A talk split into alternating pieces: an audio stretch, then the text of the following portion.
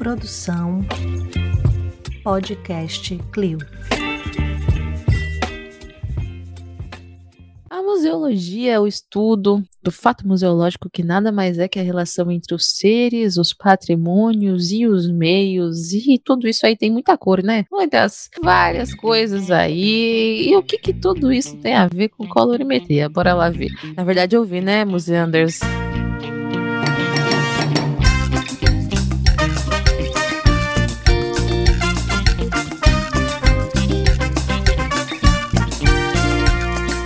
Alô Brasil, como vocês estão? Eu espero que bem. Aqui é Juliana Gueiros. Brasil! Hoje eu estou aqui para falar, falar não, né? Para conversar com maravilhosas pessoas sobre esse tema que é bastante interessante, né? Para você ver como a transdisciplinariedade da museologia funciona de fato, mesmo, mesmo, mesmo. A gente vai falar sobre colorimetria. E para falar sobre isso comigo, pra gente conversar juntinhos, temos ele, Gustavo Nalva. Achou que museando era só educativo? Achou errado! Calma, querido ouvinte. Olá, querido ouvinte, tudo bem com você? Vocês. Olha, estamos aí chegando para falar sobre uma coisa diferentona, assim, e uma pauta que foi proposta lá em Cachoeira, na Bahia. Enquanto almoçávamos, esperávamos três horas poder almoçar. Nossa, esse dia foi louco. da história. esse dia foi louco e a gente estava lá aguardando nosso maravilho nossa maravilhosa moqueca do Recôncavo com ela, que vamos conversar hoje. Super especialista no tema. Ela vai se apresentar um pouquinho agora para vocês. Vou lá, por favor, se apresente para os nossos museanders.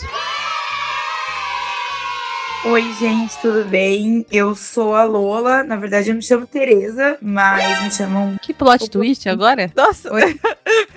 que plot twist. Eu sou formada em moda. Minha primeira, na verdade, minha primeira formação é em moda. Eu me formei. Eu comecei a trabalhar com moda, na verdade, em 2008, faz uns bons anos já. E aí eu fiz. Depois eu fui faculdade. Primeiro, eu fiz aquele, aquela velha. aquela carreira básica de, de quem estuda moda numa capital, que é fazer um SENAC ou algum curso profissionalizante, mas a gente sempre acaba no SENAC, o SENAC é muito massa pra isso. Aí, a hora que eu bati, eu fiz Centro Europeu, SENAC, bati o martelo que eu queria me formar nisso. Fui pra Laureate, que é em Porto Alegre, estudei uns anos lá, me ofereceram uns estudos em, na, em Araraquara, que é a terra da lupa, da estamparia, de onde, uma área que eu gosto muito. Acabei terminando lá por conta disso. E aí a vida foi se encarregando de me fazer fazer um milhão de cursos e tocar um barquinho esquisito, mas eu sempre amei a história da moda, sempre foi muito minha área, é, antropologia, moda como estudo social. E 2018, foi em 2018, é, eu passei para museologia e aí eu fiz museologia na Unespar, que foi a primeira primeira turma que se formou, foi agora, foi a minha. E aí a, a Unespar fez esse favor, assim, de eu, eu trabalho com consultoria de imagem há muito muitos anos, é, há 12 anos, na verdade é um, é um, bom tempo já. E a museologia, ela trouxe, ela meio que abraçou tudo isso, assim, eu, eu gostar de cor, eu gostar de antropologia, eu gostar de história da arte, porque a moda é uma arte. As pessoas veem a moda como roupa, mas a moda é um estudo, ela faz parte de um movimento artístico, não existe nenhum grande movimento artístico, a gente não pode estudar surrealismo sem estudar Elza Schiaparelli, que foi a grande estilista da, do surrealismo. A gente não pode estudar nenhum movimento artístico sem, sem falar de moda, né?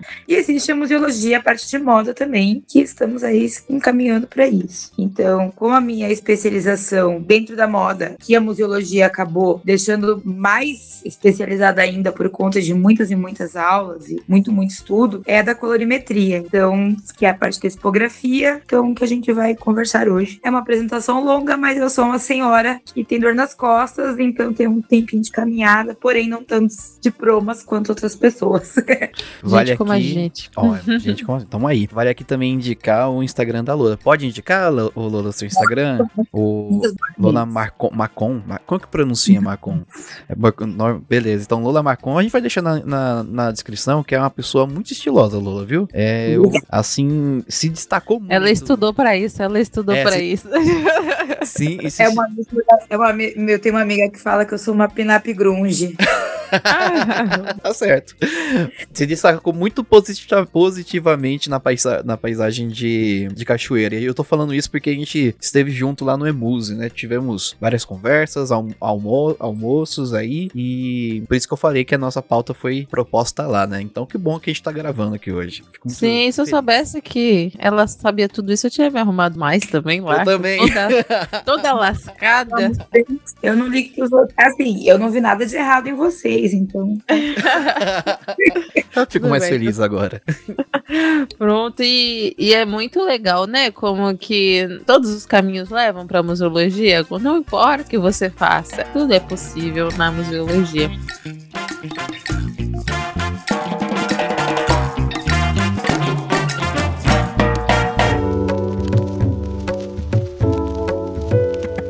E é Museanders, o episódio já vai começar, mas antes disso, nosso pequeno jabazinho aqui.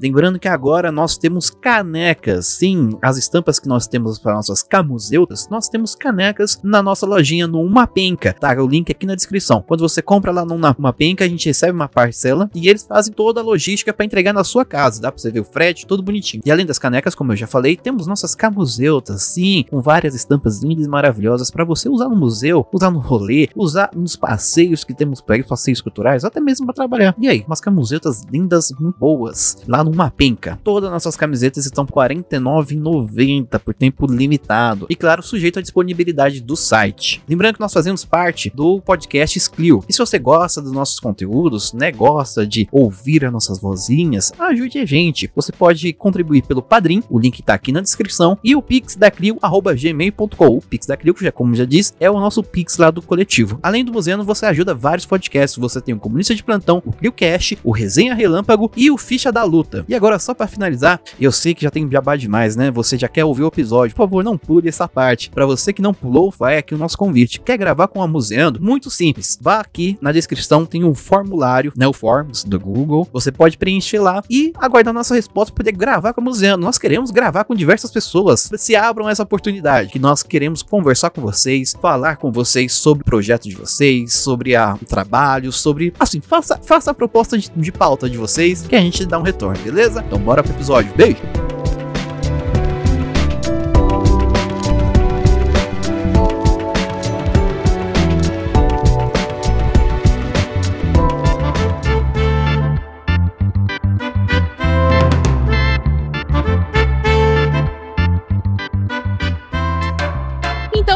Pra gente começar a entender um pouco mais sobre, né, essa questão da cor mesmo. O que que. Porque colorimetria vem, creio eu, da palavra, né, cor. Acho, posso estar errado também. Lula está aí pra responder.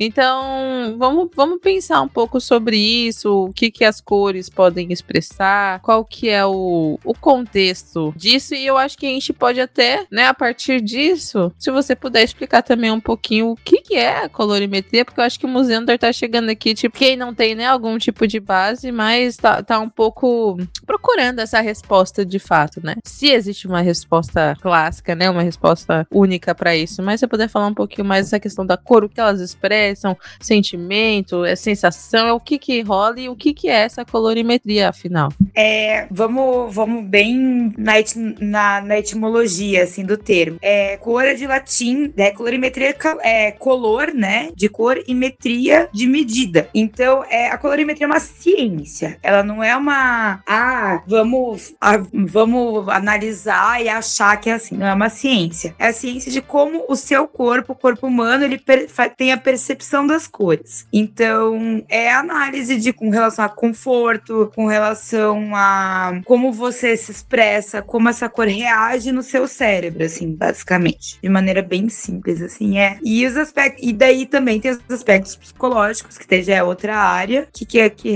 que tem relação a, aos sentimentos mesmo, assim, que algumas cores expressam na gente e nos outros. Que interessante, menina. Aqui a gente já pode começar a traçar, né, um pouco essa questão da colorimetria, essa relação com o que a gente faz dentro da museologia e uhum. como a gente, né, não pode desvincular, porque cada cor transmite uma coisa, não é isso? Sim, é muito engraçado, assim, porque se a gente for pegar estudos, por exemplo, publicitários, né, porque a publicidade é colorimetria pura, assim. Mas não existe um restaurante, por exemplo, do, de. Eu posso falar marcas aqui? Tá de boas? Pode, não estamos ainda patrocinados, mas vai que alguém aí ouve a gente e começa. Tá tudo bem, pode falar. É porque alguns restaurantes de algumas redes de fast food, a gente não tá falando, por exemplo, só do McDonald's, mas acho que o McDonald's é o principal case com relação a isso, assim. Eles são vermelhos e eles têm muitos pontos de vermelho que é justamente para dar fome nas pessoas. A colorimetria trabalha com isso, assim, eu acho isso muito massa. É um jogo de esperto, assim, né? Você não vai querer que uma pessoa fique calma e tranquila, sendo que você quer que ela coma ao máximo. Você não vai colocar ela num ambiente azul ou num ambiente cinza claro. Você vai colocar ela num ambiente vermelho, num ambiente amarelo, que estimule. Uhum. E aí tem essas relações. Então, vermelho e amarelo estimula, azul e, e cinza acalma. O que mais tem que seria? Você consegue o verde lembrar? É de espírito. ah, e o amarelo é o quê? Não sei, desespero. Você já Essa é referência, gente. Eu não sei se vocês pegaram, mas depois a gente pode. Se vocês não pegaram, é um meme. Fale com a gente depois. Mas aí, que mais? Que, Geralmente as cores, as cores quentes, elas tendem a, a ser muito estimulantes, assim. Vermelho, laranja e amarelo são os principais. Eu, eu não considero o amarelo tanto de tanto estimulativo de, de ansiedade, assim. Eu, eu considero o amarelo um, um, estimulante mais criativo. Qualquer cliente minha, eu trabalho, como eu falei, como consultora de imagem, e que fala, ah, eu quero ser mais criativa, eu preciso mostrar que eu estou sendo criativa, eu falo assim, veste uma roupa amarela. E geralmente as pessoas tendem a odiar amarelo. É, é, é meio que um consenso, assim, que, ah, eu não fico bem de amarelo. Mentira, todo mundo fica bem de amarelo, é só achar o amarelo certo para você. Então, eu não vejo o amarelo tanto nessa coisa de é, nervosismo, assim, acho que quando você puxa mais pro vermelho, ele tende a ser mais. Eu vejo mais como criatividade mesmo. O verde, que vocês perguntaram, ele, é, ele é mais relaxante, assim, é. É uma cor que a gente, a gente relaciona muito à saúde, né? Tanto que os cursos de saúde, eles são com isso, e quando as pessoas fazem cromoterapia, terapia e elas estão em casos muito graves, geralmente é o tom azul que eles usam, assim. E os tons frios, eles são mais tranquilos, assim, eles são mais para des pra desestimular. E ao contrário do que as pessoas pensam, rosa não é um tom quente, tá, gente? Rosa é um tom frio. Pelo amor de Deus, não usem rosa para estimular nada. Meu Deus, não. E, e, o que você achou dessa onda de rosa por causa da, do, do... Como? O Barbiecore. O Barbiecore. O que você acha do Barbiecore, assim? Só, sei lá, já que a gente já tá na crista da onda e quanto mais a gente fala de Barbie, mais a gente consegue usar Mais o algoritmo aqui. joga.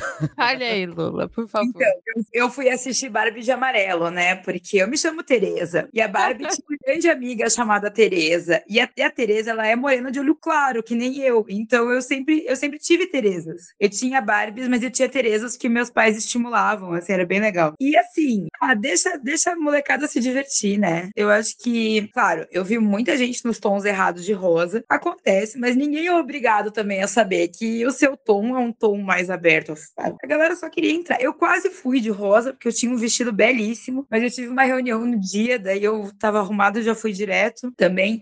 Mas ah, o único problema que eu vejo dessa onda Barbiecore é a geração de lixo absurda que a galera não vai conseguir lidar com esse monte de produto que foi vendido. E não tanto com o tom de rosa, assim. Eu vejo mais pelo. Você tem certeza que você vai usar essa sapatilha daqui a um ano, sabe? Você vai precisar dessa batedeira? Mais uma, sabe? Mas com relação aos tons, é... eu, não, eu não vi problema porque eu acho camisetas do Homem-Aranha um negócio muito feio, sabe? E as pessoas estavam usando no Aranha Multiverso. E então tá tudo certo. É um dia. Eu é me fantasiei em oito Harry Potters. Então, né?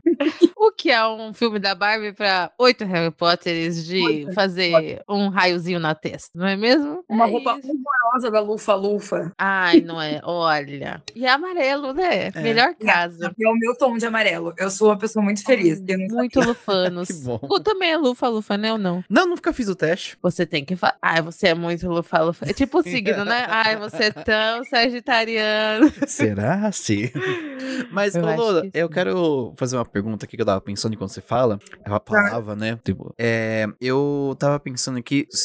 O, os sentimentos relacionados às cores, eles seriam algo mais cultural? Assim, a percepção desse sentimento seria algo mais cultural? Ou também ou seria, tipo assim, geral? Todo, todo ser humano teria a mesma percepção com um tal tom de vermelho? Não, é 100% cultural. 100% cultural. É, existem, por exemplo, eu acho que o preto e o branco são as melhores cores para você, pra gente poder falar sobre isso, assim. É, eu sou de santo, né? E no santo, o branco tem uma relação muito diferente do que em outras religiões. E a gente tá falando do, dentro do mesmo país. Se a gente pegar o preto e o branco na Índia, tem outro significado. O luto, ele, o preto não, não representa luto em diversas cores, em diversas religiões, e o preto é uma cor, uma cor que é muito forte, né? Visual, visualmente, de impacto, tem muito significado em, em muitas culturas, em outras expressa completamente diferente, assim. É... Ah, e sem falar que também tem pessoas daltônicas, né? Que tem outras, outra relação com a cor, assim. Mas é uma coisa cultural. A gente tem que lembrar que tudo, né? É muito cultural. É tudo é cultural, né? A gente não pode também cravar que é, ah, tal coisa é só da nossa é, é geral para o mundo, porque o ser humano é muito variado, né? E a gente tem que respeitar muito isso. Sim. E também eu acho que a própria noção de cor e o uso da cor durante os séculos, eu, nossa, minha Ana, minha orientadora de TCC odeia quando eu falo, ah, durante os séculos, durante os anos, tipo, que anos, que séculos, mas enfim, durante a passagem do tempo, ela é muito uma questão de poder também, né? Ah, os, né, os pigmentos, é uma questão de, de, de poder monetário mesmo, né? No, a pigmentação, todos esses negócios, elas dividiam classes, não é isso, amigos historiadores Gustavo e tudo mais, não é isso? Na Grécia, na Grécia e Roma antiga, a púrpura era só para a nobreza, assim, nos, nos macedonos, até, né, se a gente for pegar até ali o começo da, da Igreja Católica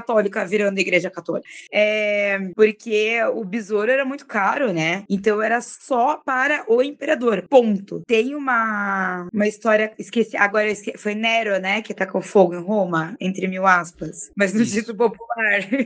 Isso mesmo. É, tem uma história clássica que uma moça que tinha dinheiro, mas não era a imperatriz, porque só ele e a conja dele podiam usar. Ela usou um vestido púrpura e ele jogou ela no meio da praça pública e arrancou a roupa dela. Então, é. Não, uma, não vamos sentar com ele para lanchar, né? Nero não é uma pessoa é. para lanchar junto, não, de jeito nenhum. Uhum. Terapia tá vindo ali, né? É, é. E é legal também lembrar, Ju, que a, a primeira grande extração, né? O primeiro grande, como a grande, né? Usando de um termo anacrônico aí, a commodity do Brasil foi um pigmento que é o pau-brasil, né? A gente tirava o pau-brasil para poder fazer essa cor, tanto o vermelho quanto o, o púrpura, né? Porque essa era uhum. essa cor mais ligada à, à nobreza, à, à, à, classe mais, a classe dominante da época, né? Então o pau-brasil era extraído para poder se tirar, não, não só por conta do, da, da, da, madeira em si, mas também por conta do, do, do, tingimento, né? Então o Brasil tá ligado sempre às cores aí, ó. E o Brasil, Brasil vem de, o Brasil do pau-brasil vem de Brasil de brasa, né? Então, olha, o nome, a bandeira não tem vermelho, mas o nome. Hum, bandeira hum. vermelha sim, tá? Peraí. Como é? you can que a bandeira é vermelha sim. É, a gente não pode falar que daqui a pouco vão começar a chamar a gente de comunista, entendeu? Já chamam. A gente já, no, no caso, não esconde para ninguém, não é mesmo? Mas é uma etimologia básica, assim, se a gente for ver, a construção do Brasil foi muito baseada em pigmentos. O, o ouro é um pigmento, né? E se você entrar em qualquer igrejinha, cara, a gente tava na Bahia agora, eu fiquei, eu saí, eu fui, eu saí um dia antes deles, para quem tá ouvindo, porque eu queria conhecer Salvador, eu não conhecia Salvador, então eu saí um pouquinho antes para poder, né, aproveitar a pernada, porque você sai de Curitiba, sem falar que tava 3 graus aqui, entendeu? Eu queria aproveitar um pouco mais de calor, tá? Vamos falar a verdade. Aí eu entrava nas igrejas e eu falava, gente do céu, quanto ouro, inxalá, né? Porque, meu Deus do céu, que Sim, coisa. Foi na de São Francisco? Não, eu fiquei mais ali na região do Pelô, porque eu tinha pouco tempo, né? É aquela que paga 10 reais pra entrar, você foi nesse? É essa mesma, essa mesma, que paga é, 10 reais. É a turca, a turca vai lembrar quando ela gastou dinheiro, né? Ah, Óbvio. Ah, é. é, só foi só lembrar, né? Mas é, lá acabou de ser, foi restaurado, né? Acabou de ser reabrir e tem muito. É douramento que chama, né? Que é esse, essa, essa, esse estilo de, de. que é com folhinha de ouro e tudo mais. É lindo, gente. Inclusive, se vocês puderem ir, se estiverem por aqui. E, é, e, é, e é incrível como tudo isso atravessa a gente, né? Enquanto pessoas, enquanto cidadãos, porque às vezes, eh, talvez, será que hoje em dia a gente deixa de usar alguma cor por algum motivo, porque a gente acha que vai, sei lá, chamar muita atenção, ou então porque acha que não é chique o suficiente? Ah, por que, que não se mistura amarelo com roxo? Sei lá. É, como que tudo, essa colorimetria, essas coisas assim, a gente consegue aplicar no dia a dia hoje, assim, na nossa realidade, Lula? Bom, existe, existiu, né?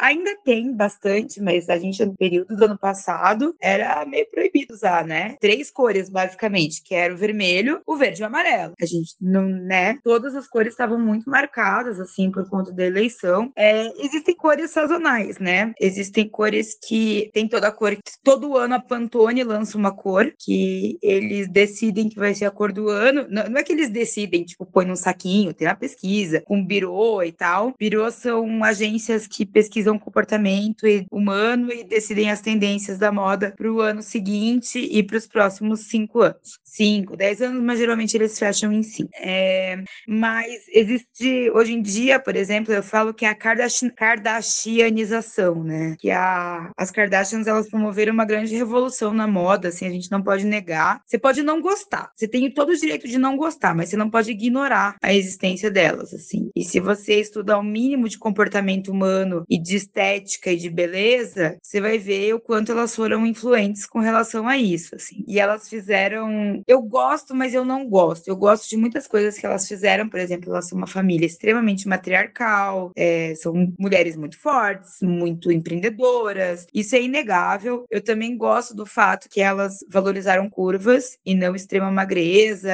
e só que foi para outro extremo, que foram outras cirurgias, né? Nunca é uma coisa natural, assim, nunca é uma coisa, mas a gente sabe que isso é o mercado, e enfim. E elas fizeram isso com as cores também, porque a Kim, ela foi casada durante muitos anos com o Kanye West, e o Kanye West é um grande gênio, assim. A gente, por mais que ele seja uma pessoa muito difícil, a gente não pode negar que artisticamente ele é uma pessoa muito forte, assim. É, músicas boas, é, posicionamentos com relação a Chicago, que é um grande, é um grande berço de arte estadunidense, assim. Os Estados Unidos, eles têm sérios problemas com a arte estadunidense, mas Chicago é um, é um ponto que eu, um, vulcão que eu gosto muito, assim, de pintores e principalmente de, de música. E o Kanye é muito bom na moda. As pessoas acham que é só aqueles tênis esquisitos da, da Isos que ele faz com várias marcas, mas não, ele, ele é um grande criador, ele é um grande pensador de moda, e moda não é uma coisa que você. É, é uma coisa meio natural, assim. É uma coisa.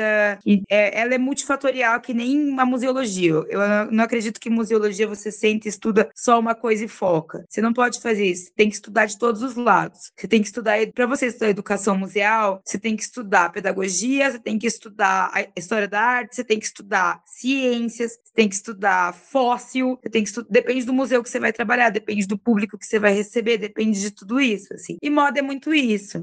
E o Kanye tem uma visão muito, muito incrível de moda, assim, que poucas pessoas conseguem ver. Quem tá dentro do mercado idolatra ele e as pessoas de fora ficam, por que vocês idolatram esse louco? Porque ele é genial. Simples. Só que o Kanye teve um, um problema com relação às Kardashian, que foi pro tom de pele dele, que os tons de pele negros, eles são classificados em estilos de música. Jazz, soul, blues, enfim.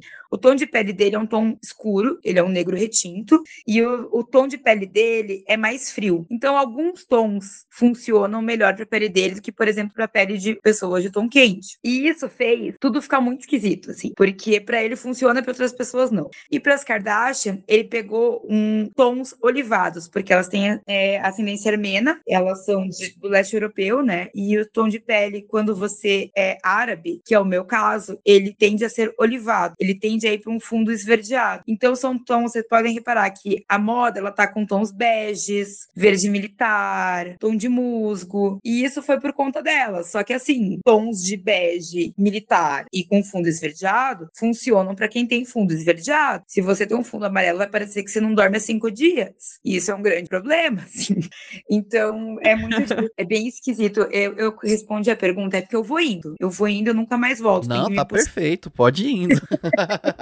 Sim, nossa, que interessante isso, né? Tipo. É. Eu, eu queria só fazer um apontamento sobre a, a cor da. É assim, isso tava na, na minha mente pra te perguntar, Loura. Foi até interessante você ter comentado sobre isso, porque eu, tipo, né, eu tinha, tenho essa percepção que de uns anos pra cá, a, os, as, as cores em tons mais pastéis ficaram, assim, bem em evidência, né?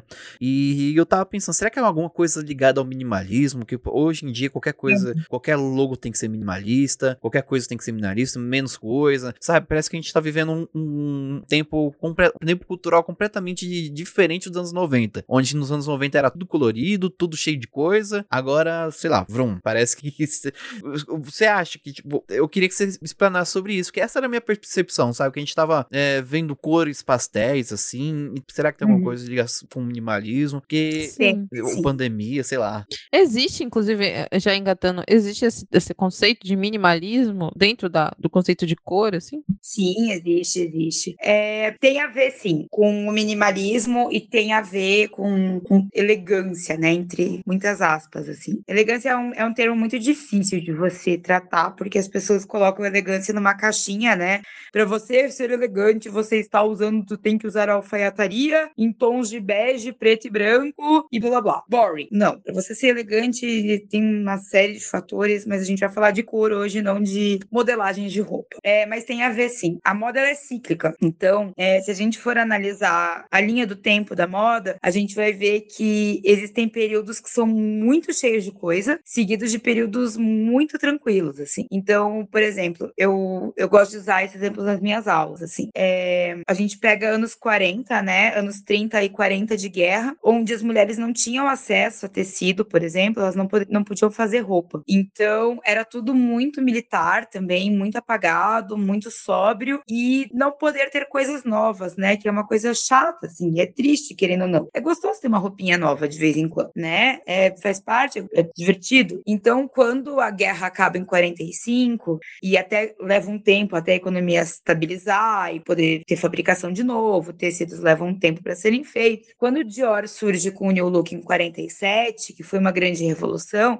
ele bota 7 metros de tecido numa saia. Você podia comprar, sei lá, 5, 10 metros de tecido num ano, de repente está tudo isso numa saia. Foi uma super revolução. Então, nos anos 50, você pode pegar as duas vertentes da moda, tanto a vertente mais jovem, que é a galera ali do Elvis, do Jerry Lee Lewis, a galera do James Dean, as, as que hoje em dia a gente vê como pinaps, mas as pinaps dos anos 50 eram outra visão, né? Mas pegar esse visual das pinaps que a gente tem de hoje em dia, que são super modernas, com os cabelos e tal, e bem cheios de informação, você fala, meu Deus do céu, né? No oposto. E daí, beleza, a galera ficou os anos 50 se montando lá, acordando super cedo e quilos e quilos de laque, bum, era espacial. Tudo super simples, mini saia, pouca roupa, pouco corte, pouca cor, cores vivas, mas pouca cor. A gente foi de, uma era que era vermelho, muito vermelho, inclusive nos anos 50, muito vermelho, por essa explosão, por querer mostrar para uma era que era prateada e super mais simples, assim, branco, muito branco. Então tem muito isso. Daí acabou o, o, os anos 60 era espacial.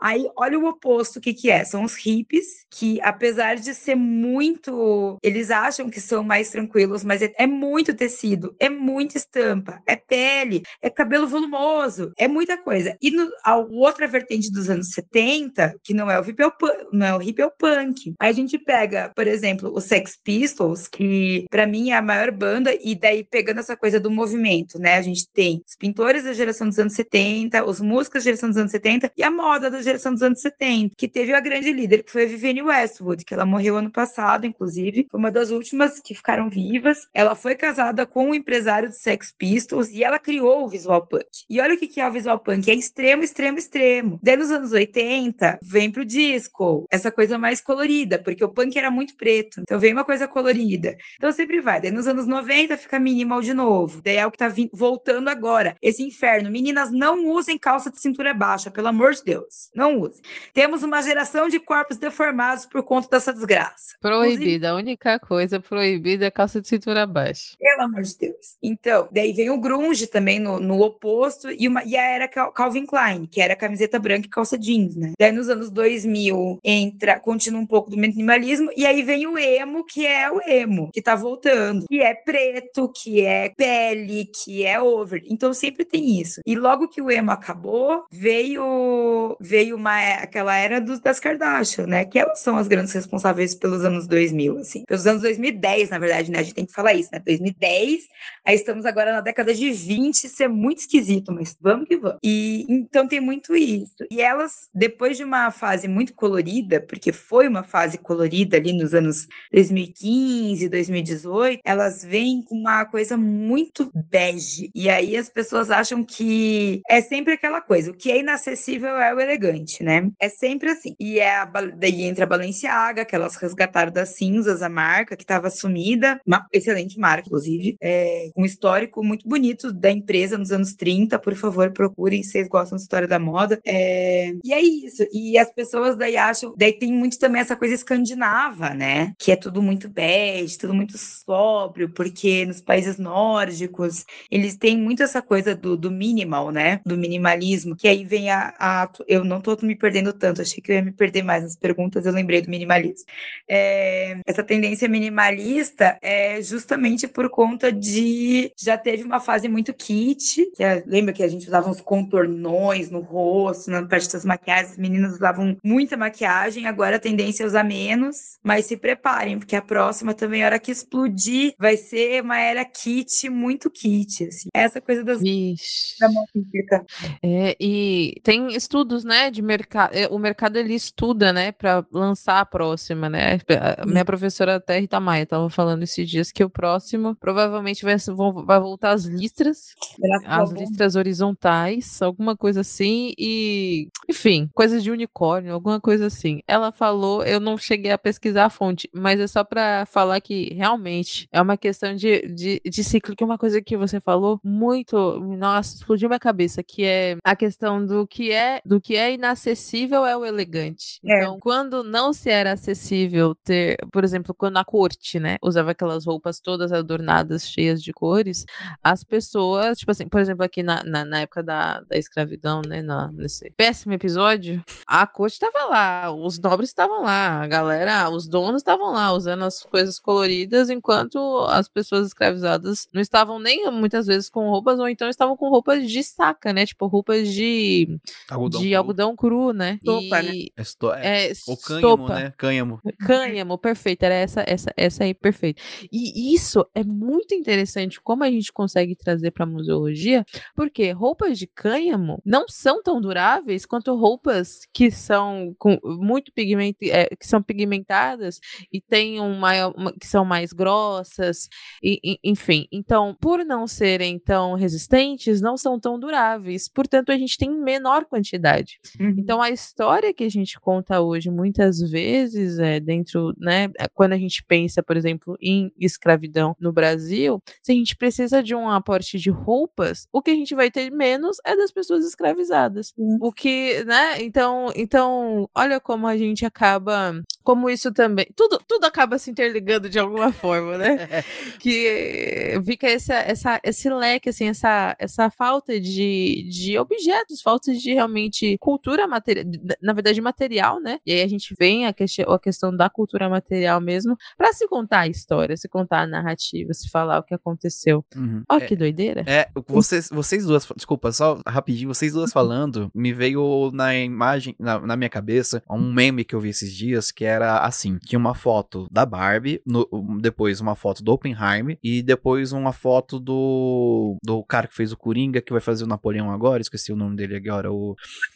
Ele mesmo, é, o... Aí, tipo, tava os três, assim, aí tava escrito em cima da Barbie, é, quando, assim, tipo, em cima tava escrito, quando você decide estudar história, você tem que escolher entre três coisas, é, em cima da Barbie, história é, cultural, Oppenheimer, história é, social, e em cima do do, do Napoleão, do Napoleão, ou história política. E, tipo, a gente conversando aqui, a gente tá falando tanto de cultural, história política, social, porque também o cânhamo, que a gente comentou agora, ele só não é mais utilizado hoje, também por conta da duração, né? É por conta de uma política norte-americana chamada Guerra às Drogas. Porque o cânhamo, ele é parente da maconha. Exato.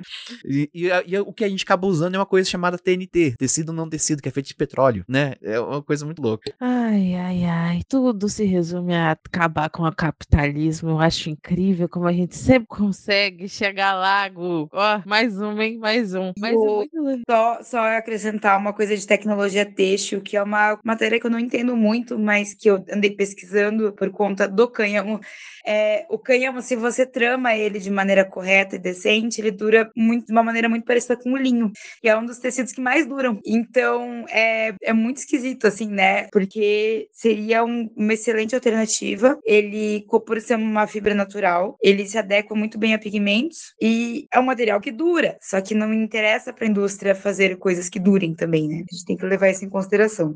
Ninguém vai querer uma calça de 70 anos, assim, né? Olha aí. E ninguém tinha se daria ao trabalho de, de fazer da melhor forma possível para pessoas né, escravizadas, assim, né? É, e, e Laura, desculpa fazer mais uma pergunta. Você falou agora, me deu uma. lembrou uma coisa é, sobre coisas duráveis, né? É, uhum. eu, muitas vezes na vida eu ouvi a, uma frase de falar. É, é uma frase que, ser, que seria o seguinte: é, se a roupa tá boa, guarda, porque a moda vai voltar. Isso acontece Sim. mesmo? A moda cíclica volta? Acontece muito, muito. E assim, antes ela, leva, ela levava cerca de 40 anos para voltar. Hoje em dia a gente já tá conversando sobre uma moda que aconteceu em 2005, 2003, 2005, que tá voltando já. Então, já, já estou arrependida de ter dispensado várias saias minhas da minha época emo, porque eu fui emo de verdade, gente. Eu tenho estrelas tatuadas no ombro. Eu fui muito emo. Meu fui emo. Deus. É real. Eu fui emo real, assim. É, hoje em dia, com muita, tem muito mais informação, né, também. Então, é,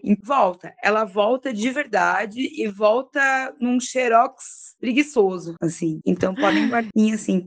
É, uma coisa que eu, que a Ju tava falando que eu queria comentar, é, eu, eu brigo muito nas aulas de história da moda que, com os meus alunos, porque eles só querem ver filmes tipo Maria Antonieta. Tipo, beleza, é um bom filme, Sofia Coppola é tudo nessa vida, esse filme é ótimo, a trilha sonora é ótima, mas é sempre voltado pra nobreza. E então, quando eu falo assim, gente, vocês querem ver filme de moda? Assistam Titanic, as pessoas ficam meio apavoradas, tipo, porque o Titanic é uma referência de filme, mas não de filme de moda em si. Mas eu falo, gente, Titanic mostra a galera pobre do barco, sabe? É muito difícil. Veja Django. Django é excelente para você ver. É, veja filmes que retratem o dia a dia das pessoas. Histórias Cruzadas é um bom exemplo. Filmes que mostram a realidade da classe B e C e não só da classe A, porque a classe A tá inteira conservada nos e muitíssimo bem conservada, museus e no Fashion Media Institute e tem baile do Met todo ano para ela. Para a galera que, que é quem faz a moda, o estudo social, a antropologia, não tem chip. Então é bom pesquisar filmes que retratem o dia a dia e assim, não vai ter fidelidade histórica porque não tem, não, vai ter fidelidade histórica, lógico, mas não tipo de tecidos e conservação de tecidos que nem teve tipo Jovem Rainha Vitória. Para mim é o maior figurino de moda da história, mas fala sobre a Jovem Rainha Vitória, mas por questões que ela usou, ela usou joias da coroa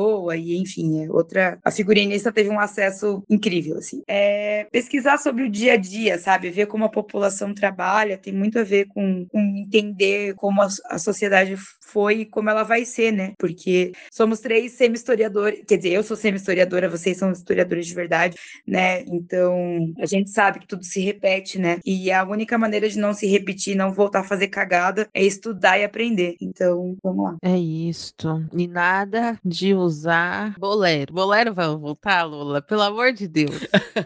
Bolerinho, aqueles bolerinhos, você lembra que tinha umas plumas assim? Então, vai. Sim. Ai, Jesus! Minha pintura base também, cara. Eu tô apavorada. Ai, Deus. E, e, a Lula falou um pouco sobre essa questão do Kanye, Kanye West, é, dele ter um fundo de pele fria, né? Isso. E a, as Kardashians ter uma coisa olivada, vários, várias coisas assim que eu nunca teria a percepção. É, e porque ela trabalha com isso, né? Ela faz toda essa questão de, de consultoria. E aí eu queria saber mais, assim, ah, sei lá, né, pra aplicar na minha vida, talvez, quem sabe, não sei, jogar minhas roupas tudo fora, se eu souber que eu uso a cor errada, que eu, que eu não deveria usar a cor que eu uso muito. Inclusive, a minha cor preferida é terracota, viu? Só pra, não sei, aí você vê se depois... Aí... Oi? É uma belíssima cor. Não é linda? Eu amo. Nossa, teve um dia que eu, Gu e Mari, e, e Mari saímos, estávamos todos de marrom, meio terracota e preto. É, os, os três. Então, assim, a gente tem, a gente tem coisas boas, sabe? Enfim. Mas como é que, como que isso acontece? Assim? O que, que é levado em conta na colorimetria, assim, nas pessoas, né? Enquanto quando a gente fala de, de pele, de, não sei, de cabelo, como que é? É, num passado não muito distante, né? Porque não é uma profissão tão longa assim, então você pode imaginar que eu sou meio antiga na profissão. É, a gente analisava colocando aqueles tecidinhos ao redor da pessoa e vendo quais cores funcionavam. Hoje em dia, eu gosto de usar a tecnologia para isso, porque eu acho que robô tem que servir a gente, não o contrário. Então, é é, eu trabalho, sei lá, 95% online com relação a isso, porque eu gosto de fazer a análise da colorimetria de uma maneira bem profunda. Eu demoro até um pouquinho a mais que as minhas colegas que eu conheço, porque eu gosto de fazer assim: eu pego a pele da pessoa, você vai, por exemplo, a Ju me contratou para fazer a colorimetria dela. Então, você vai me mandar fotos suas de frente e de lado, em luz natural, em luz artificial amarela ou branca, amarela e branca, aliás. E aí eu vou pegar, sem maquiagem, obviamente, sem nada, com a cara limpa, só eu vou ver as fotos, então 100% confidencial. E eu vou pegar você e ampliar a sua pele ao máximo que eu consigo na tela do meu computador, com o Photoshop aberto, e eu vou analisar as manchas da sua pele, porque todo mundo tem mancha, tá, gente? Não adianta, quando eu falo, ah, eu vou analisar as manchas do teu rosto, não é porque eu vou olhar e falar, meu Deus, você está toda manchada. Gente, todo mundo tem mancha, todo mundo pega sol, todo mundo fica vendo computador, acontece. Olheiras, porque faz parte a pele mais fina do rosto, as suas veias e principalmente o tom que fica embaixo da, da sua pele. Assim, você tem um tom embaixo da sua pele. Ele pode ser mais amarelado, ele pode ser mais esverdeado, ele pode ser mais vermelho. Varia de pessoa para pessoa. Você pode ser o tom neutro. Então, ele, ele varia de acordo com a sua, assim, de quem, de onde sua família veio, assim. É a minha família libanesa, por exemplo, de um lado, italiana do outro e tem uma avó indígena muito forte. Então, tudo isso influencia da minha pele ser extremamente cor-de-rosa quando eu tomo qualquer sol, mas ao mesmo tempo eu tenho um fundo verde esquisito e eu fico bronzeada às vezes. Então, eu sou um tom neutro que eu levei um tempão para conseguir descobrir, porque eu sou uma mistureba genética, como uma grande parte do Brasil, e tudo isso influencia. Então, se você pega. Hoje, por exemplo, a gente estava conversando antes de gravar que hoje eu tive que tomar ferro e as, as enfermeiras estavam apavoradas. Primeiro que elas estouraram quatro veias minhas, porque eu tô podre, né? E quanto mais com menos ferro no sangue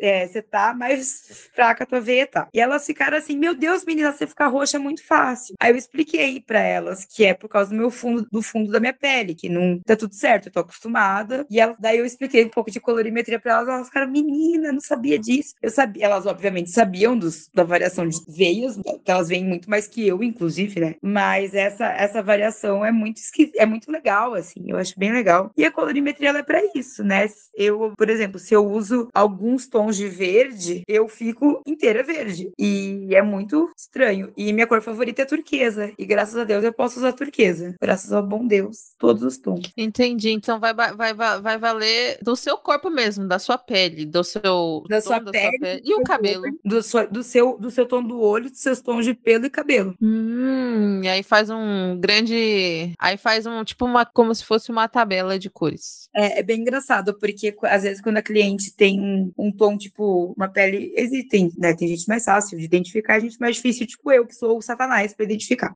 É, eu fico, eu faço tipo um brainstorming, assim, no, num quadro bem professora. Uma vez professor, sempre professor, né? Não adianta. A gente vai ter o quadrinho com as indicação e. Sim. Aí eu fico assim, tá, mas o olho é de tal cor. Eu tenho um olho de cada cor, por exemplo. Isso dificulta também, sabe? Não, toda cagada, geneticamente, né? Enfim. É, aí você vai notando. Daí, por exemplo, se o olho é âmbar, uma pele com fundo amarelado, um cabelo que quando pega sol tende a ir pro vermelho ou tende a ir pro dourado. Tudo isso vai variando e, e fecha num, num, diagnóstico, entre aspas. Assim. Por isso que demora um pouco também. Por isso que é tem só... que estudar. É, porque é muito fácil você olhar para uma menina loira e falar que ela é primavera. A maioria das meninas que. Porque uh, nas pessoas brancas é dividido por estações do ano. É, as, as pessoas cabelos loiros tendem a ser primavera, só que não é só a cor do cabelo que define isso. Eu tenho uma cliente loira que é inverno. Inverno tende a. Eu sou inverno, por exemplo. Tendem a ser pessoas com cabelo mais escuro, pele clara, é, olho claro e com pelos mais escuros que contrastam. Então são pessoas de alto contraste nessa da pele mesmo do cabelo. Mas nem sempre é assim. Não dá para fechar num livrinho, jogar e falar, usa aí. Se a minha cliente é outono ou e eu falo que ela é inverno, na cartela do outono não tem preto e branco. Na minha cartela predomina o preto e branco. Aí a pessoa vai ficar horrorosa andando para lá e para cá. Horrorosa não, mas vai ficar escrito. Sim. E a culpa é sua. Ô, ô Lula, eu Que tenho interessante. uma pergunta assim, rapidinha. É porque assim, eu tenho barba e a barba seria uma variante, tipo assim, a gente faz uma tabela pro homem com barba e, e com o homem sem barba? Não, não porque o pelo ele faz parte de você. Hum, Independente dele estar no seu rosto ou não. Aí o, o que muda na questão da barba pro homem é na parte do visagismo. Daí, hum, daí a altera o formato para dependendo do que você quer. A não ser que você queira pintar a barba. Daí a gente vai ter que sentar e conversar e falar: vamos olhar sua cartela de cores. Calma lá. É, Tá não é uma boa ideia nevar só na barba, lançar o levou só na barba, barba branca e o cabelo. Às vezes, A depende, né? Lona, mas, por exemplo, se você tem um fundo de pele mais quente, tem que ser uma barba mais dourada. Se é um fundo de pele mais frio, uma barba platinada fica mais legal. Porque Entendi. senão, imagina, a barba tá literalmente na sua cara. Aí você erra o tom dela pra fazer isso, a tua olheira vai ficar uma coisa. Olha Linda. que interessante. E, e a gente tá falando disso, né, aqui em contexto de pessoas mesmo, e como a, a gente se apresenta de certa forma para a sociedade, né? Aí, voltando um pouco para museando do, do rolê, né, pro lance de museando de museus, que tem tudo a ver com pessoas, né? Porque museus não sobrevivem sem pessoas e vice-versa. E aí, gente- é a mesma coisa, sei lá, é tipo assim, a, a, a, essa questão da colorimetria dentro dos museus, ela ajuda a como os museus vão se apresentar para as para os outros, tipo, para as pessoas. dá ajuda no marketing. É, tipo assim, como que a gente pode aplicar as cores? Tipo, depende do museu, como igual depende das pessoas, igual depende do cor de pele, e como que vocês conseguem fazer esse, esse paralelo aí? Vocês conseguem? Me digam. Eu vejo 100%, assim. Eu, eu adoro eu, eu adoro falar que cor é informação. É informação de tudo, assim. É, eu acho que a gente pode falar desde espaços físicos, museais. É, caiu, graças a Deus, aquela coisa do Museu Branco, né? Aquela caixa branca. É, eu o cubo branco, né? Eu particularmente não gosto. O meu museu favorito é vinho. Ele é inteiro vinho por dentro. É mais lindo. Aliás, quem for para Buenos Aires, vá no Bellas Artes. É o museu mais. Quero. Ele vai de estátuas gregas até Pollock. Ele é maravilhoso. E tem Van Gogh, tem Van Gogh, que é importantíssimo. Ele é um museu vinho. E o que eu gosto dele é essa comunicação, porque o vinho é diferente do vermelho, né? A gente tem que levar, que lembrar disso é, o vinho abraça, né? Ele, ele faz essa coisa veludada, assim. Então parece, você entra no museu, você se sente abraçado, você não se sente intimidado, assim. O branco dá um pouco de intimidação, que eu particularmente não gosto, assim. E fazer um museu e desenvolver paredes, nem que sejam paredes isoladas, com relação ao tema, que façam harmonia com a obra, é, que deixem. Eu, eu gosto muito de criança em museu. Eu sou uma grande fã. é, eu sei, eu sei, gente, eu sei de chiclete, eu sei que elas gritam, eu sei. Mas eu- é lindo. Deixa as crianças correr no museu. Se não quebrar a obra, tá Sim. tudo certo. Deixa elas lá. Criança é fundamental, assim. Quanto mais criança no museu, mais legal. É, E criança reage muito bem com cor, né? Criança reage muito bem com, com ambientes diferentes do que elas imaginam que, que seja um museu, assim. E a gente também pode pegar o, um pouco... A cor, ela, ela tem muita geração de foco, né? A gente consegue puxar o foco para as obras, quando a gente está falando de educação museal e, e crianças, a gente precisa que elas tenham aquele momento de foco. Então vamos lá, joga uma parede muito colorida com a obra e bota a criançada sentada na frente, elas vão prestar atenção, porque aquilo vai chamar muita atenção para elas. Isso é muito legal, assim. Eu acho E daí trabalhando, logicamente, com um bom iluminador, alguém que tenha estudo para isso e que, e que consiga criar os pontos focais na sala, assim, direcionem o, vis, o visitante para aquilo que, que tem mais destaque, é fantástico, assim, fantástico. Uhum. E aí puxando não tanto dos espaços museais, mas para essas, por exemplo, essas exposições imersivas que estão rolando, né? É, eu não fui em nenhuma ainda. Eu acabei de comprar o ingresso para do Van Gogh que vai ter aqui, mas eu imagino que elas, gente, elas não estão fazendo esse sucesso à toa, né? Assim, uma exposição que custa 110 reais numa entrada, eu não sei quanto tava em São Paulo, mas aqui em Curitiba tá 110 reais a inteira. Tá esgotando que nem água. E a gente? Aqui tava 160. Pois é. E a gente? O que é isso? eu vejo como cor. Assim, eu sou muito fã de Van Gogh, eu acho o impressionismo o movimento mais lindo que já existiu. Eu gosto das pinceladas grossas, enfim. E a ideia de ver as pinceladas em tamanhos muito grandes me atrai muito, mas a, a, as reações que eu percebi de pessoas que são minhas amigas, é, obviamente as minhas amigas não são zero à esquerda com relação à arte, porque a gente só se relaciona com gente muito parecida com a gente ou tem alguns interesses em comum, mas várias amigas que foram no. Teve uma em Fortaleza, se não me engano, teve no Rio, teve São Paulo. A de Fortaleza eu sei que a Anália foi, e ela falava, gente, foi uma das coisas mais lindas que eu vi. E assim, a Anália, por mais que ela seja uma menina culta, que eu sei que ela, ela não é das artes. Ela é dos true crime, ela lê muito e tal, mas ela não é das artes. E ela falando, gente, é lindo, mas por que, que é tão lindo? Eu vejo que é porque é você entra dentro do quadro, você tá dentro da cor. Imagina todas aquelas sensações, e vamos lembrar do que a gente falou sobre o azul expressar tranquilidade, etc, etc. O Van Gogh, ele usava azul em, acho que em quase todas as obras,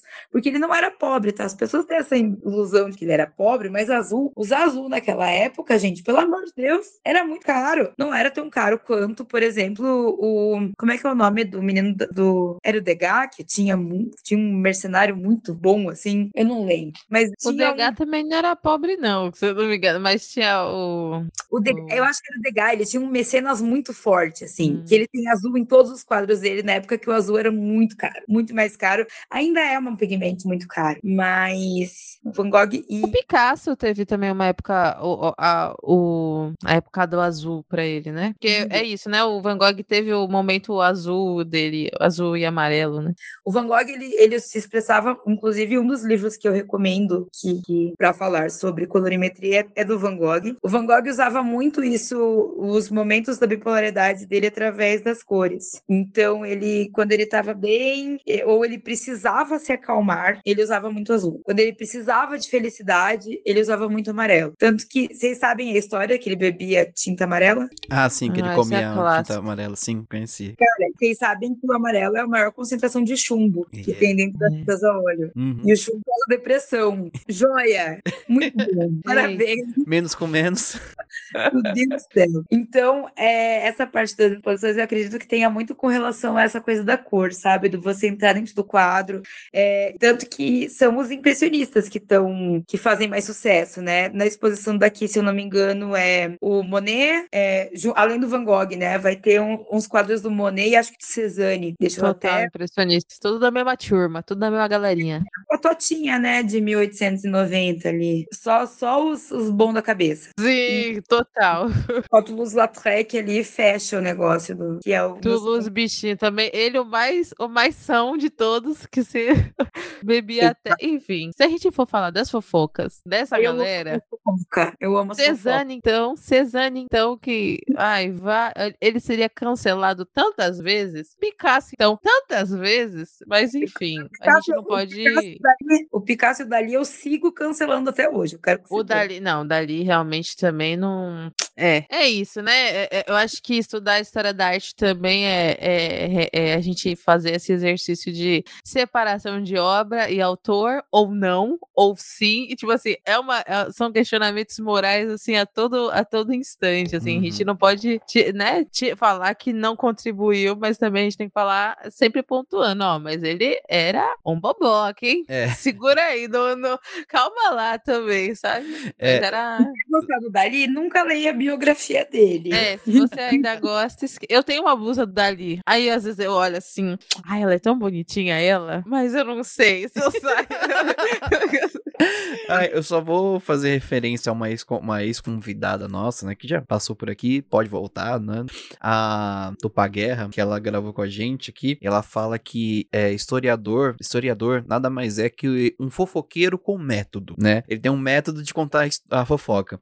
E, é, e ela- lembrando ela também aqui, quando ela passou, a- essa fala me fez lembrar dela, porque eu acho que a Ju não tava na gravação, mas no finalzinho, é, a- o a- programa era sobre a relação de historiador com os museus. E é, as últimas perguntas que a gente fez foi pra ela, assim, perguntando: é, você, como historiadora, o que, que você acha que os museus. É, qual é um dos papéis, principais papéis dos, mu- dos museus? E em vez dela falar alguma coisa super academicista, tudo, sabe, sobre história, ela falou que um dos papéis dos museus, eu não lembro se era essa frase, né, de, de, de papéis, mas ela comentou alguma coisa sobre encantar, que os museus precisam encantar as pessoas também, né? Sim. E as cores encantam a gente, né? Ajudam a encantar também. Então, acho que é, é o cativar. Igual você falou do, do Museu Vinho, né? Do, não o Museu do Vinho, mas um museu que tem a, a, a cor vinho. Eu, eu fiquei muito imaginando agora. Só, só de me imaginar, de imaginar, eu me sentir acolhido, sabe? É uma coisa bem interessante. E isso, Gu, que você falou, vai muito do que eu tava pensando, né, a- nesse, nesse, nesse episódio todo, assim, de como trazer cor, como cativar, como trazer esse sentimento, por exemplo, né, essa, com pessoas que não enxergam. É, Aí eu fiquei, de- eu, tipo, sempre vou,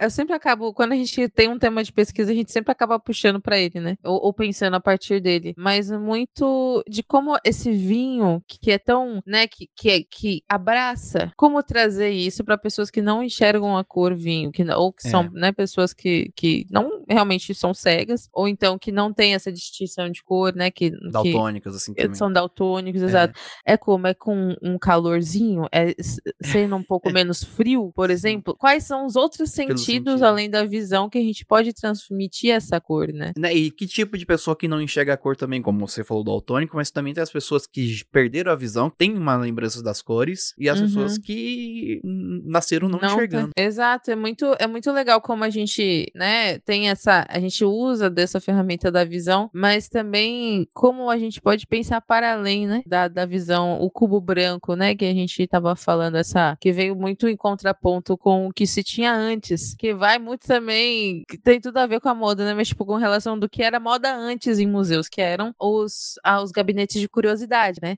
os gabinetes de curiosidade não é mais legal. Não, é muita informação, muita coisa. Agora a gente vai fazer uma coisa mais neutra. Enfim, com o cubo branco vem em contraponto dessa, dessa super, é, desse super estímulo dos gabinetes de curiosidade, né? Em que o curador, no caso, eram as pessoas que faziam esses gabinetes, né? E aí trazer um pouco mais a institucionalidade, porém com a neutralidade do cubo branco. Então o cubo branco vê o quê? É neutro, né? Não quer. É, é, é, é- é no artista, é uma coisa. É, É isento. É, o que não existe, né? A gente sabe que. Neutro nem detergente. Exato. Mas é, é alguma, é alguma desse tipo de noção de como realmente o que vem depois, muitas vezes, é pra quebrar com o que veio antes, ou pra ser diferente, pra ver uma outra moda, né? É, é- é engraçado. Também, assim, que o, o cubo branco era, assim, a, ins- a instituição não pode ter personalidade. Sendo que hoje em dia não, a instituição também faz parte. Ninguém vai no Museu Oscar Niemeyer aqui em Curitiba só para ver a exposição. Poxa, tem o prédio, tem, tem tudo, né? Eu acho que a instituição aprendeu que ela também faz parte disso,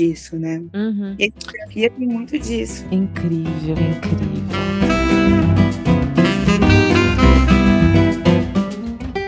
Então, depois de vocês aí estarem muito mais, é, sabendo muito mais sobre cores e como elas influenciam nas nossas vidinhas, vamos, vamos ver se a gente tem aqui, se a nossa bancada tem algum conteúdo, alguma indicação sobre. Não, conteúdo tem muito, mas alguma indicação, né, específica nesse tema? Vamos, vamos para as nossas indicações, galerinha. Hum. Gu, tem alguma indicação? Eu tenho, inclusive, é, pode se auto-indicar, indicar um episódio da Museando.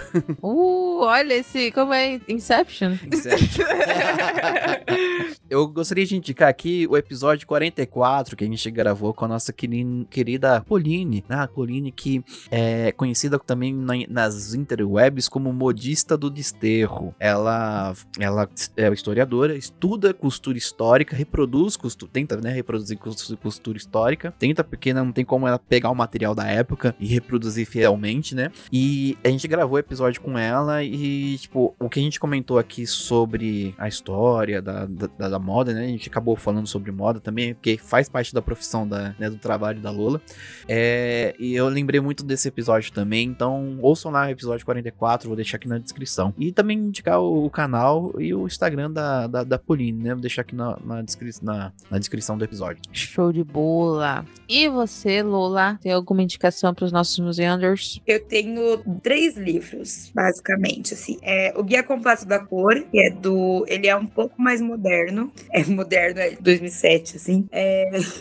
que é do Tom Fraser e do Adam Banks. Eles, para quem quer trabalhar e estudar um pouco mais, e aí eu vejo, para quem trabalha com expografia, esse livro é bem bom, porque ele fala de semic e um pouco mais de. Tem muita coisa de teoria da cor, prática e tal, mas para quem tá no bruto do dia a dia, dentro do museu, montando uma exposição, é um bom livro para você. É meio de Bíblia, assim, ele tem meio que tudo ali e tal. Para quem é, já quer essa parte mais psicológica e não tanto dia a dia, não tanto trabalho, é, o meu livro de cabeceira com relação a isso é o Psicologia das Cores, da Eva Heller, Hiller, Heller, não sei o nome dela. É um livro, ele é bem coloridão na capa, ele é meio chatinho de achar, ele anda meio caro, mas você acha bibliotecas bem tranquilo, assim. Ele é bem, bem a, o beabá de quem tá trabalhando com isso. É um livro que, se você gosta de cor, tem que ter em casa. É... Eu queria dar um exemplo que não fosse história da arte do velho lá, que eu esqueci o nome, que não tem uma mulher na desgraça do livro. Como é que é o nome básico de história da arte? Enfim, fugiu. É aquele livro do Gombrich. Ele é o Gombrich de quem estuda cor, entendeu? Tá. Entenderam a referência, né? Entendi. E, mas, tá? e tem mulheres sendo citadas nesse livro. E o terceiro livro que eu quero indicar que não tem nada a ver. Não, tem outros também. Tem livro só sobre colorimetria, que é. Tem um que chama Colorimetria, inclusive. Eu precisava lembrar o nome dele. É, é colorimetria, eu não lembro o nome do autor, mas enfim. Não, se é... você lembrar depois, você manda pra mim no Instagram, no, no, que eu já encaixo ali na, na, descrição. Ele chama colorimetria mesmo, só não lembro o nome do autor. Mas enfim. Mas um livro que eu, ele, eu recomendo ele pra vida, como leitura do dia a dia e leitura para você ser um ser humano melhor, mas para quem quer estudar cor, que é um livro que ninguém espera que eu indique, que é o Cartas para Tel, do Van Gogh, que são as cartas que ele escreveu durante toda a vida pro irmão dele. É, e durante as cartas é muito doido, porque é, já existem estudos que pessoas com bipolaridade, depressão muito forte, têm tendência a ver mais cores, e enfim. Só que a forma com que ele escreve sobre é muito legal para você estudar a teoria da cor, porque tem um livro. Um... Eu adoro citar esse momento momento de exemplo quando eu falo que ele tem um, li, um quadro do lado da Mona Lisa no Louvre e ele identifica 26 tons de preto no quadro. E ele explica pro irmão, tipo, olha, porque hum, preto não é preto, né? Existem pretos alaranjados, pretos esverdeados, pretos. E a colorimetria é muito sobre isso, assim, é você estudar que o, o bege da sua pele tem um fundo verde. E ele ensina no livro meio você a treinar isso. Ah, você tem que observar que tem um pouco a mais de pigmento. E isso é muito legal, assim, é muito inesperado. Foi um choque para mim, assim, porque eu li ele tem uns oito, nove anos, não faz tanto tempo assim. E para mim foi tipo, foi um buff. Sabe aquele que faz buff na tua cabeça? Eu já trabalhava com isso e depois que eu li, eu falei, meu Deus do céu, lógico, eu vou estudar arte para estudar cor. E parece, é porque a gente foca muito em moda, né? Quando a gente tá falando de moda, eu vou estudar só moda. E foi a partir daí também que eu entendi que, não, eu tinha que estudar tudo. Eu tinha que estudar tudo mesmo, assim. Então é um bom livro para você entender processos de cor, assim. Não tanto pra evolução, né? Mas... No final a gente sempre tem que escolher, acabar estudando tudo, né? Aí você foi pra É. museologia, que é pior ainda. Aí, Aí no final lá com Kindle, que cada hora é um livro que você começa, não termina nenhum, que desespero. E pra lembrar disso tudo depois, nossa senhora. é, a vida do pesquisador não é fácil, não é um morango. Ainda mais. Olha. Ainda mais pra gente que nem eu, que não gosta de fazer fechamento, nossa, meu Deus do céu. Ah, mas tem Maria. comportamento, Gustavo? Vamos ser honestos. Não, é, não Ninguém gosta. Existe. Quem, quem gosta tá, tá muito errado mesmo. é, ah, eu não tenho, olha, não, com o tema eu não tenho nenhuma indicação além de falar pra vocês, se vocês quiserem fazer isso, né? Vai falar com a Lola, vai saber qual que é a sua cor, qual roupinha comprar. A gente vai estar com o Instagram dela aqui pra você dar uma Ai. olhadinha. Eu sou suspeita, mas é porque é muito prático. Eu só Sim. acordo e falo, nossa senhora, eu não dormi direito, vou pôr aquela blusa cereja. Ó, Oi? imagina, cinco anos, se, olha, rejuvenesceu, tudo aconteceu só por causa da cor. Que loucura, né? Como, Tá como isso é interessante. É... A, a Lola permite a gente fazer a indicação do Diabo Veste Prada? Sim, sim. A, a Patrícia Field, que é a figurinista, ela é meio. é, tô tentando achar um termo que não ofenda ela. é que assim, ela tem um figurino completamente fora da realidade, né? Uhum. Ai, porque ela tem acesso a tudo. Ela tem acesso a tudo. Tipo, ela, ela é a figurinista de Sex and the City, que pra mim é a série mais delirante com relação à moda da história. Assim, fez as mulheres consumirem de uma maneira que não é pra ser assim. E, inclusive, eu tô com o HBO Max aberto aqui e tá com a série nova. Eu tô apavorada. Eu tô olhando a imagem aqui desesperada, hein? Mas eu tenho várias amigas que trabalharam em grandes revistas de moda. Elas falam, gente, é isso mesmo, viu? Eu falei, meu Deus do céu, o burnout vem, né? Que não tem Uhum. como. É. Mas é um figurino. Assim, é, é tudo a questão de saber filtrar também, né? Sim. Não dá pra gente. É, eu acho que até, por exemplo, Oppenheimer, né? Que tá aí todo mundo. Gente, se a galera não souber filtrar, eu não vou ver Oppenheimer. Porque eu sei que eu vou, eu vou ficar muito pistolita no cinema. E são três horas de filme, então, assim. Ah, eu assisti. Viu, né? Ah, é bom? É, assim, desliga. Desliga. ah, Desliga tudo, só assiste. Só vai. Só vai. Ai, gente, já mais- chega a crise inicial que Barbie me deu, saí, saí com uma crise do cinema. Não, assim, o Oppenheimer, assim, não, a impressão minha do filme é que ele não girou tão na, na questão da bomba atômica. Não foi tanto a bomba. Foi, a não, bomba é, foi atômica foi mais o fundo. A Ah, história. então, A, a história co- decorreu da, do, do, do governo norte-americano questionando ele, de toda a perseguição que ele teve no governo norte-americano por conta do passado dele, que ele né, teve mais ligado ao socialismo, né? Não vou É, nem falar comunismo pra não causar, né, mas socialismo, assim. E tem um grande pop twist que você Sem vai... spoiler, hein? Sem É, spoiler, hein? O, ó, desconfiem, desconfiem do Downey Jr. Desconfiem dele. Desconfio. Isso foi spoiler? Eu não lembro quem é Downey Jr. Eu só É o Homem de. Ferro. O Homem de Ferro tá no filme. E Ai, não fala isso não, que você vai. Isso é spoiler. Isso é spoiler. Apaga, apaga, delete, delete. Uhum. Ou não Se eu, é? se eu contar pra vocês, é que vocês, são- vocês são duas pessoas cultas e eu estou com vergonha, mas sabe qual que é o próximo filme que eu acho que eu quero ver no cinema? Diga. Diga. Mega Tubarão 2. Ó. Bom demais. Qual que é o nosso Uhum. Google que a gente vai assistir? Gatos no Gatos Museu. no Museu. Vai estrear A agora, dia vai- 10. É tudo nós, minha filha. Ainda tem esse negócio de culto, não. A Não. gente. Ser culto, pra mim, ser culto é estar ligado na cultura popular. É você saber É. que tá no, no hype agora. Eu adoro, eu adoro filmes muito, muito ruins, assim. Ah, é bom. É um tipo de. É tipo o filme do Zé do Caixão, sabe? É.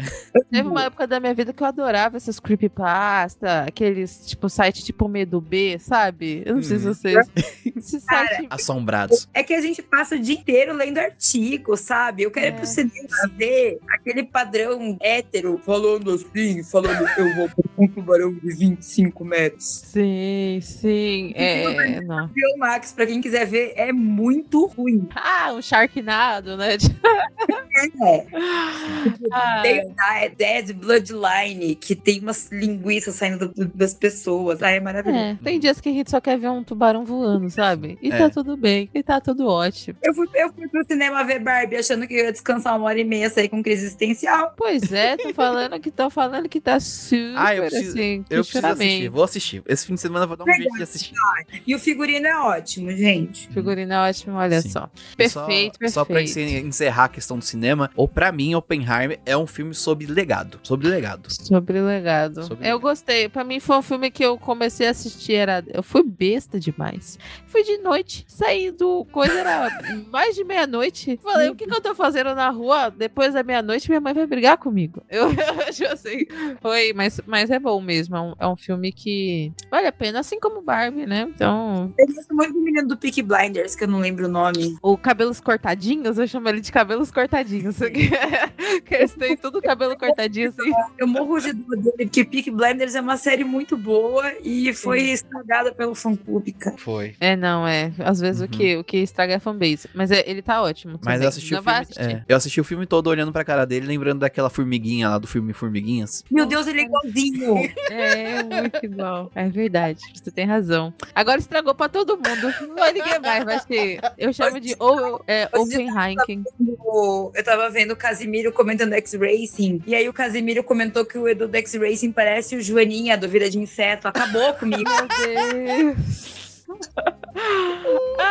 Ai, que maravilha. Vamos acabar Ai, esse episódio. Adoro, adoro, adoro, adoro. Muito bom, meus museanders. Vocês, e aí? Vocês conseguem já pensar? Você consegue identificar mais ou menos a cor debaixo da sua pele? Como é que, que cor você tem que usar? O que que isso tem a ver com, com onde você tá? O museu? Onde você trabalha? Como você pode usar as cores melhor? A, a, a Lola trouxe um monte de referência boa aí. Eu acho que a conversa toda deu pra gente conversar, deu pra gente pensar um pouco, né? Sobre esse tema dentro das nossas vivências nos museus, dentro da nossa vida mesmo, né? Que acho que tudo é válido, né? Hum. E então acho que a gente já vai, infelizmente, agora para o nosso final deste lindo, ótimo episódio, né?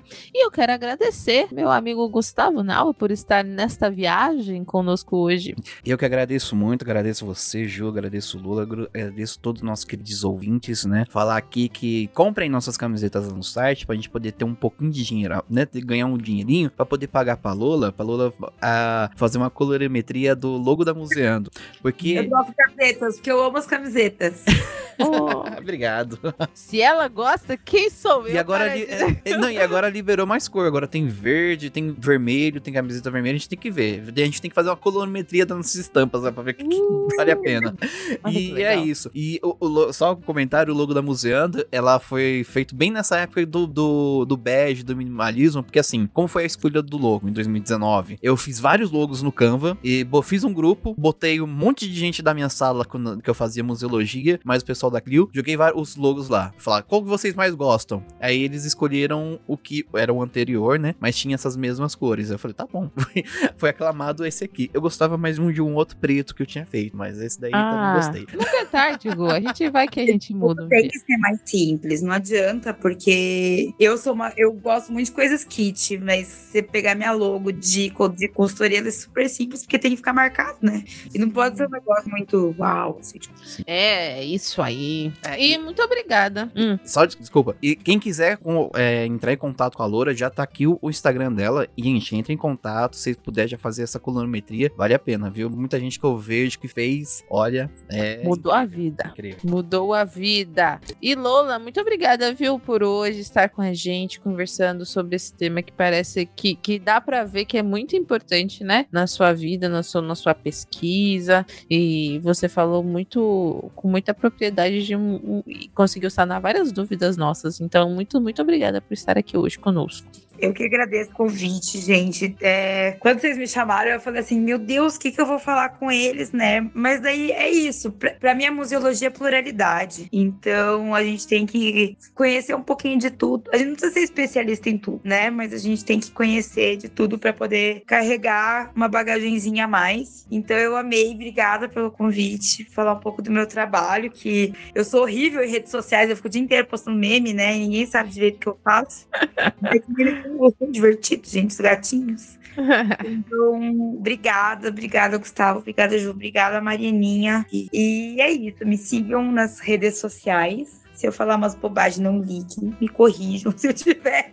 E de vez em quando eu abro caixinhas no Instagram para tirar dúvidas. Então mandem dúvidas e fiquem à vontade. Ah, maravilhosa. Vamos lá seguir a Lula. Não se esqueçam de dar uma olhadinha na, nosso, na nossa lojinha também e apoiar nós, trabalhadores da museologia brasileira, não é mesmo? Que querendo ou não, somos, estamos todos neste mesmo, neste mesmo barco museológico. E muito obrigada a você, amigo museu Andor, por estar aqui, até, né, por ter ficado com a gente até agora. E não se esqueçam, não, né, que as cores sempre, né, vivas e os museus também seguem vivos. E eu preciso fazer um apelo: usem cores, pelo amor de Deus, pai. eu amo cor, usem, por favor.